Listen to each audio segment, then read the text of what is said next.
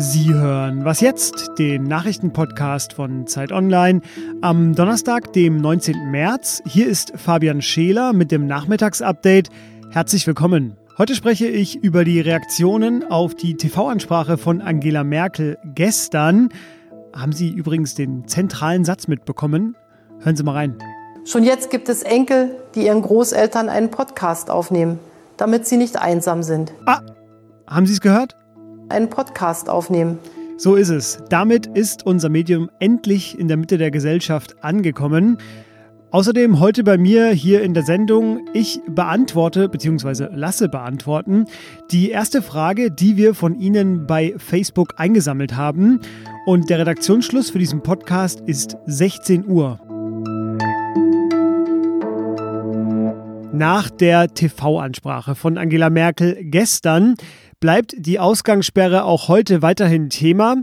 Merkel hat ja in diese Richtung eine Art ja, letzte Warnung ausgesprochen, wie unser Politikredakteur Ferdinand Otto in der Was jetzt Folge am Morgen analysierte. Merkel hat versucht, das jetzt nochmal irgendwie ja, alle so darauf einzuschwören, dass, dass es nicht so weit kommt. Also dass wir jetzt nicht zu einer, zu einer Ausgangssperre ähm, auf eine Ausgangssperre zusteuern. Ja, und wer die Rede gestern gehört hat, der hat es auch mitbekommen. Gleichzeitig hat Merkel noch drastischere Maßnahmen eben nicht ausgeschlossen.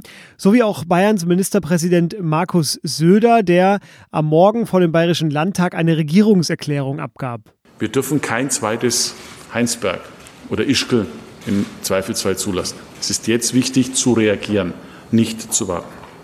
Wenn sich so viele Menschen nicht freiwillig beschränken, dann bleibt am Ende nur eine bayernweite Ausgangssperre als einziges Instrument, um darauf zu reagieren. Das muss jedem klar sein. Ja, auch Berlins Bürgermeister Michael Müller drohte Ausgangssperren an, falls die Berlinerinnen und Berliner weiterhin draußen so sorglos abhängen wie bisher und als wäre nichts passiert. Die Ministerpräsidenten von Baden-Württemberg und aus dem Saarland äußerten sich ähnlich. Nur Niedersachsens Ministerpräsident Stefan Weil, der meint, Ausgangssperren bringen keinen Zusatzeffekt, sofern die geltenden Einschränkungen eingehalten werden. Ja, und wenn ich mir die vergangene Woche so angucke, dann nenne ich das mal eine mindestens optimistische Haltung. Derzeit kann man wohl keinem Ministerium Untätigkeit vorwerfen. Das Bundesfinanz- und das Wirtschaftsministerium sind da keine Ausnahme.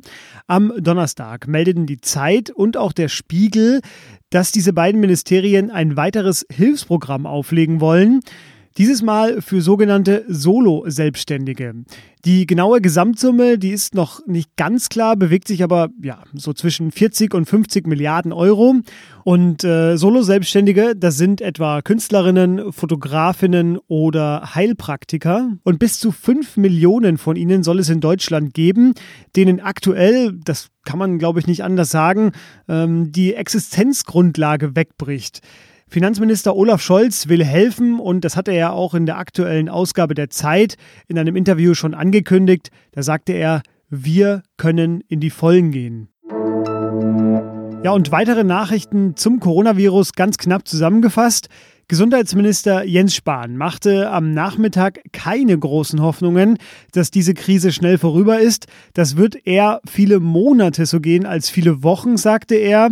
Da müssen wir klar miteinander sein in der Gesellschaft. Annegret Kramp-Karrenbauer, Verteidigungsministerin, hat in einem Schreiben die Bundeswehrreservisten auf eine größere Mobilisierung vorbereitet, um Deutschland bei der Gesundheitsversorgung zu helfen, die Infrastruktur intakt zu halten und weiterhin Sicherheit und Ordnung im Land zu gewährleisten. Ja, und dann noch eine gute Nachricht aus China. China hat keine Neuinfektionen mehr gemeldet. Das ist besonders, weil es das erste Mal seit Anfang Januar war.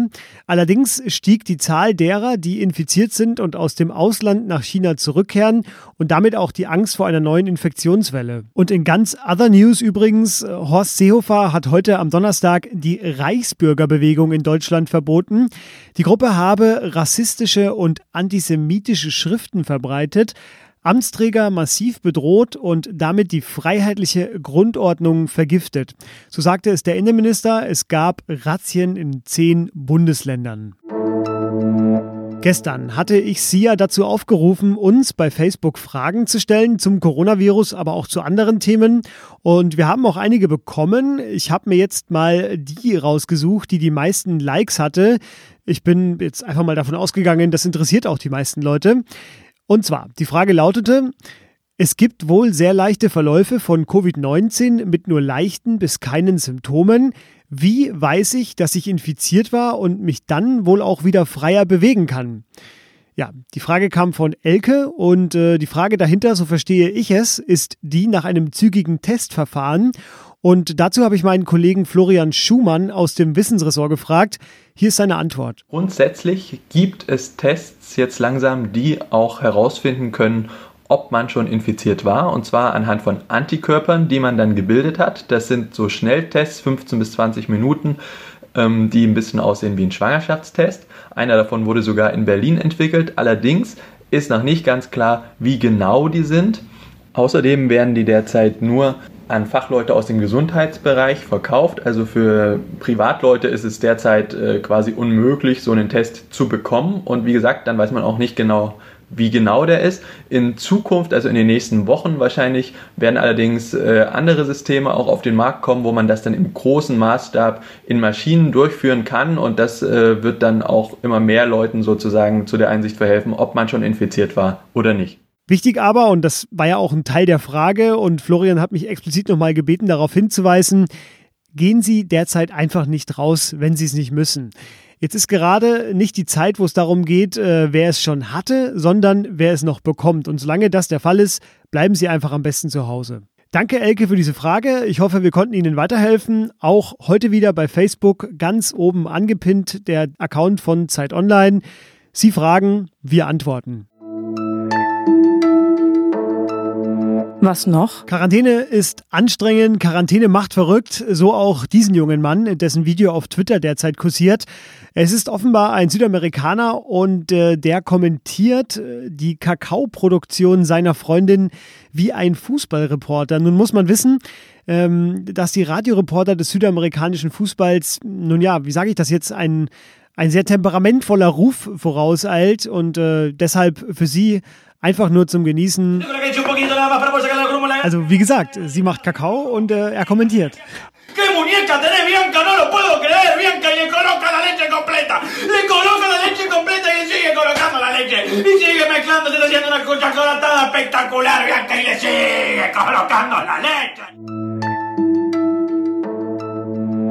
Ja, ich hoffe, die beiden haben das überlebt. Äh, ich wünsche Ihnen jetzt ein etwas geruhsameres Kakao zu bereiten. Falls Ihnen dabei etwas einfällt, was Sie uns schon immer mal sagen wollten, was jetzt zeit.de ist unsere Mailadresse. Morgen früh geht's hier weiter mit meinem Kollegen Ole Pflüger und den Themen Corona-Test und Cum-Ex. Ich bin Fabian Scheler, machen Sie es gut, bleiben Sie gesund und tschüss.